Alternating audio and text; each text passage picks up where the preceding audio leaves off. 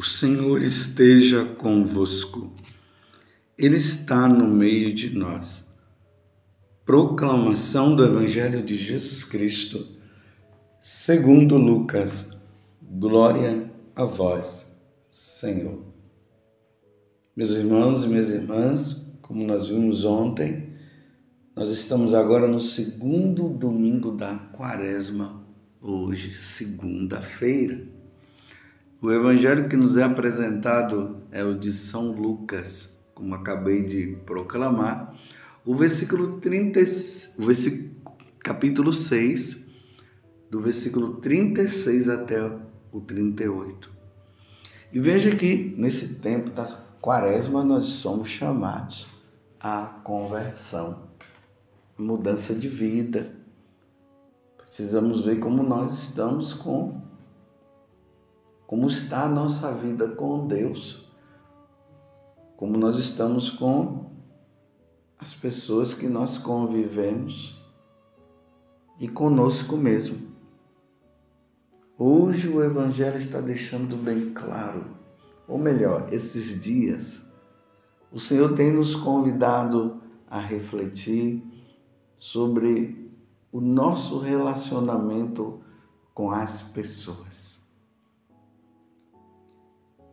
Como está o seu relacionamento?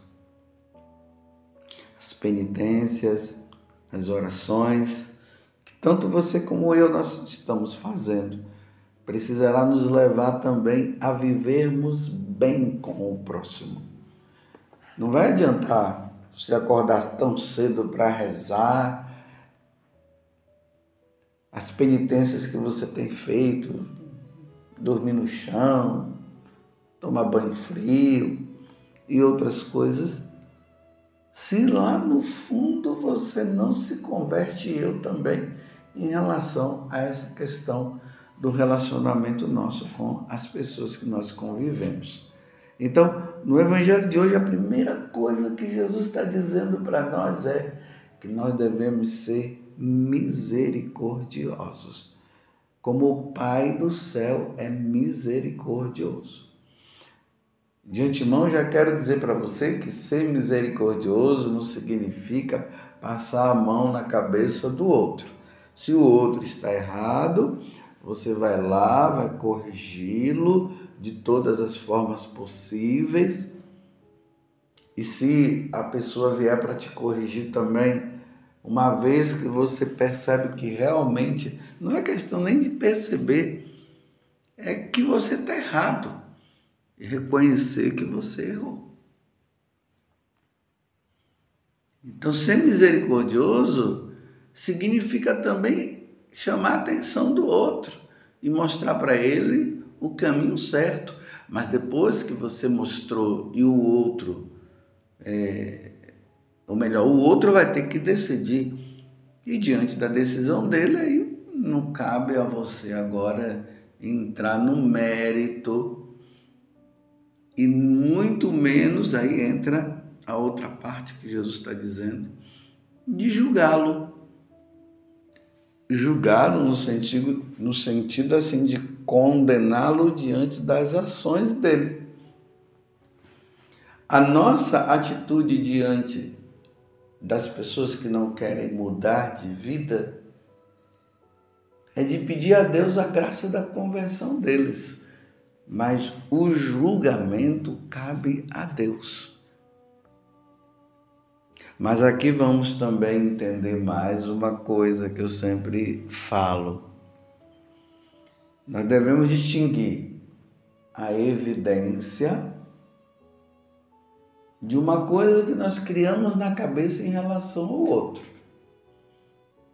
Por exemplo, você vê aquelas duas pessoas, você está ali, e elas estão falando mal de uma outra pessoa.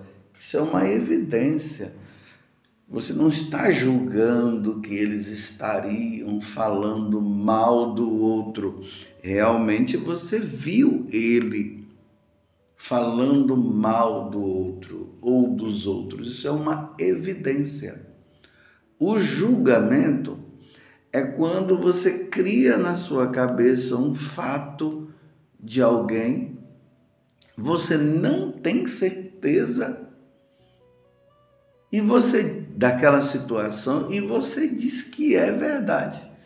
Aí você cai num julgamento, você cai numa mentira. Então é preciso averiguar para ver se o fato é real. E para averiguar vai ser preciso você ir até conversar com a pessoa. Agora, se ela diz que é mentira, que não é, aí é problema dela. Né? Não, não foi nada. Não, aquilo que você viu ali não foi real, não. Aí já é problema dela com Deus. Aí você não vai ficar agora dizendo e julgando. Porque a questão está na consciência do outro.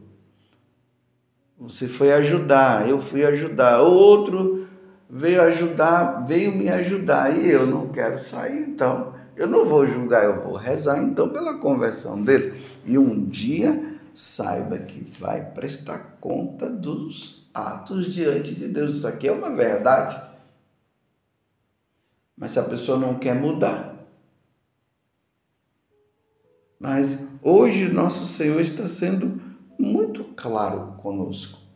Então, se nós formos benevolente diante das situações, eu volto a dizer, você viu um fato, uma situação, você não tem certeza averigue, para depois você ter a evidência de que realmente aquele fato é real.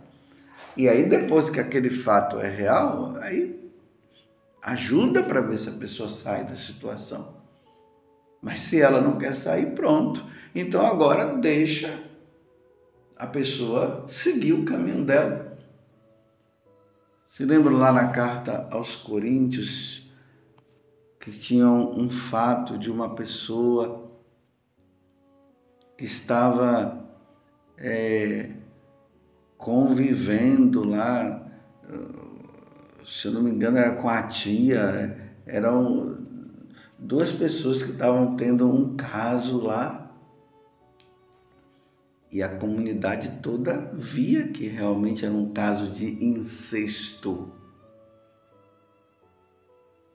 E já tinham falado para ver se eles saíam daquela questão, mas eles continuaram. E aí Paulo disse: olha, é uma evidência, não é julgamento. Era um caso de incesto. E nesse caso de incesto, precisaria tirar a pessoa daquela situação. E quando foi tirar, não quiseram sair. Aí Paulo foi bem assim duro. Então que eles sejam entregues a Satanás. Bem, para aqueles que não sabem assim o que é um incesto, eu vou falar assim de forma bem simples por exemplo, um tio tendo um caso com uma sobrinha. Isso é um caso de incesto. Então, aquelas pessoas, parentes bem próximos, tendo ali caso, um irmão com um irmão, isso aí não pode. Fecho parênteses e continuemos. Então Paulo ele deixou bem claro, então que seja entregue a Satanás, foi isso que Paulo disse. Não é que Paulo estava dizendo para a pessoa ser possuída por um diabo, pelo diabo, não. Ele está dizendo, se ele quer viver segundo os princípios de Satanás, então que eles vivam. Para que, sendo esbofeteado por Satanás, eles compreendem que eles estão errados para ver se eles voltam. Mas é uma situação muito delicada, né? Tem que deixar, mas é preciso deixar porque o outro não quer, não quer sair. Então, nós não podemos obrigar o outro a sair do pecado. Nós devemos levá-lo sim ao entendimento do que é o pecado, o que é a ofensa a Deus, que aquele princípio lá não, não condiz com as leis morais, com o sentido da moralidade. Mas a pessoa é livre para dizer sim ou não. Agora, com uma criança já é diferente. Uma criança ela ainda não tem o sentido né, das coisas, ainda não sabe o que é o certo e o que é errado. Então o pai e a mãe impõem, briga, brigar aqui no sentido de que chama atenção, né? E se for preciso, como diz na no livro do Eclesiástico, se eu preciso dar umas palmadinhas, pode dar também, isso não é pecado, dar umas palmadinhas no filho. Que não pode é ser agressivo com o filho, né? Bater até cair no chão, espancar, aí não, não, aí Deus não quer. Mas dar aquelas palmadinhas para chamar a atenção. Quantas vezes eu tomei as palmadinhas dos meus pais? E como isso foi bom para mim colocou limites na minha vida. Foi muito bom, foi muito bom. E se eu voltasse no passado, eu iria dizer para meu pai e minha mãe: continue. Quando eu tiver errado e eu tiver ali e não quiser obedecer, depois de ter chamado a atenção várias vezes, pode dar surrinha assim, pode bater, é bom. A sua em si não é boa, dói muito, mas é bom para colocar limites. Você entendeu, né? Então, para criança, tem que ser firme, mas para um adulto, não, o adulto tem que fazer suas escolhas. É por isso que nós estamos no tempo da quaresma fazendo esse exame de consciência. Hoje Jesus está dizendo que nós não podemos julgar, nós não podemos dar a sentença, mas vamos ser misericordiosos, misericordiosos, vamos ter paciência. Ele diz no evangelho de hoje, né? Sobre a questão da medida, uma boa medida, calcada, sacudida, transbordante, será colocada no vosso colo, porque a mesma medida com que medides os outros, vós também sereis medidos. E aqui entra uma questão complicada, porque tem pessoas por aí que elas entendendo mal o que Jesus está falando, ou melhor, entendendo de forma errada, então eles dizem assim: não, não, eu não vou mexer com isso, eu não vou falar nada. O seu irmão está caindo, prestes a cair no precipício, você não vai lá? Porque Jesus está dizendo, né? A mesma medida com que foi desmedido, também sereis medido.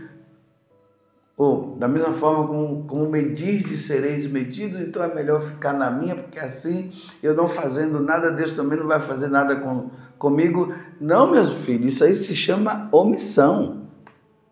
Se o outro está no erro e você não vai ajudar ele a sair do erro, então você entende? Tirar o irmão do erro, procurar ele para esclarecer, para mostrar que ele está errado, isso deve ser feito.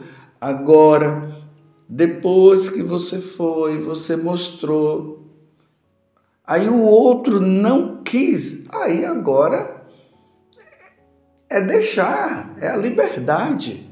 Ele vai seguir o caminho dele. Mas cabe a nós fazer o quê? Aquilo que Jesus tem nos dito. Então vamos rezar pela conversão dele, para ver se ele muda de vida pedir a Deus a graça que ele realmente não seja condenado, mas se morrer nessa, nesta situação sem a devida conversão, sem o arrependimento, isso não é julgamento, vai ser condenado mesmo. Mas isso aqui é depois que a pessoa morre. Mas enquanto está vivo, há sempre uma chance de conversão, há sempre uma chance de mudança de vida Deve haver sempre esperança da nossa parte para que o outro possa mudar. Então nós vamos rezando, vamos pedindo a Deus a graça que nas oportunidades que Deus tenha dado, ele possa mudar de vida. É aí que entra então, tá vendo? A misericórdia. Nós não condenamos, mas somos misericordiosos, somos pacientes. Né? Quantas mulheres aí casadas tendo que ter paciência com o esposo que bebe. Quantos homens casados tendo paciência até com a esposa que está querendo caminhar para um adultério. E estão ali, estão dizendo: meu amor, meu bem, minha amada, não faça isso, você tem uma família, volta, tá vendo? Isso é misericórdia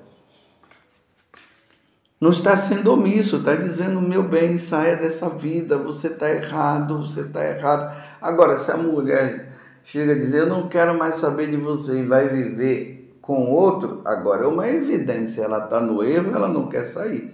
Ela está agora num ponto neurálgico. Se morre, vai para o inferno. Se morrer nessa situação de adultério, não se salvará. Mas não é que a pessoa está condenando ela ao inferno. Está dizendo assim: olha, na situação que está, não irá se salvar. E aí a oração, as penitências que estão sendo feitas nessa quaresma pela conversão daquela mulher que não quer mais viver com os filhos e com o esposo, para ver se a pessoa muda. Isso é misericórdia, é chance que se está tendo, que se está dando. Aí entra essas questões hoje que estão em evidência, que está sendo falado hoje. Vocês já observaram que só se fala de ideologia de gênero, ideologia de gênero, ideologia de gênero? Só se fala disso. E Deus condena a ideologia de gênero. O homem é homem e a mulher é mulher. Deus os criou homem e mulher. Está lá no livro do Gênesis, é só pegar lá. Mas como nós somos católicos, eu só posso basear nossa vida na revelação divina que vem através da, da tradição da igreja, dos santos padres e da Sagrada Escritura. E está a base para nós, a base da nossa vida está lá. E pelo magistério, que tem que estar conforme a tradição da igreja e a Sagrada Escritura. Porque se o magistério, ou seja, o, o, os nossos bispos não estão de acordo lá, os padres, né? Não estou dizendo agora que não estão de acordo, pode ser que não esteja. E é claro, tem muita gente aí que não está de acordo, não. E nós temos isso claro, é uma evidência que aqueles que deveriam ensinar o correto não estão ensinando o correto. Baseado em ideologias, não mais na Sagrada Escritura e na tradição da igreja, estão ensinando errado. Ah, mas você está julgando? Não, não estou julgando, estou falando uma evidência. Tem realmente, infelizmente, nós precisamos rezar, sacerdotes e também bispos que estão ensinando errado, não estão mais usando a revelação que se dá pela tradição da igreja e, e pela Sagrada Escritura, o catecismo. Não, é por ideologia. E aí está errado. E aí não dá para seguir. E aí o que é que cabe a nós é rezarmos. Consegue entender o que é uma evidência de um julgamento? Mas nós vamos ser misericordiosos, agora não vamos condenar, tá, já está no inferno, não, tá, tá, que está caminhando, tá. Mas que está lá, não. Não podemos dizer, ah, tá. Porque ainda, enquanto há vida, há chance de conversão. Porque, como eu falei no início, que garantia eu tenho de que eu vou perseverar nos ensinamentos da igreja? Eu não tenho garantia nenhuma, mas estou dia após dia pedindo a Deus a graça da conversão, ali estudando as coisas da igreja, neste mundo rebelde que não quer saber de Deus, para eu não me desviar. Você entendeu? Então, vamos ser misericordiosos, não vamos julgar, vamos procurar ver aonde está o erro, vamos ajudar o outro, mas se o outro não quiser, que seja entregue, como diz São Paulo, a Satanás, para ver se, sendo esbofeteado, mude de vida. Louvado seja nosso Senhor Jesus Cristo, para sempre seja louvado, e a nossa mãe, Maria Santíssima.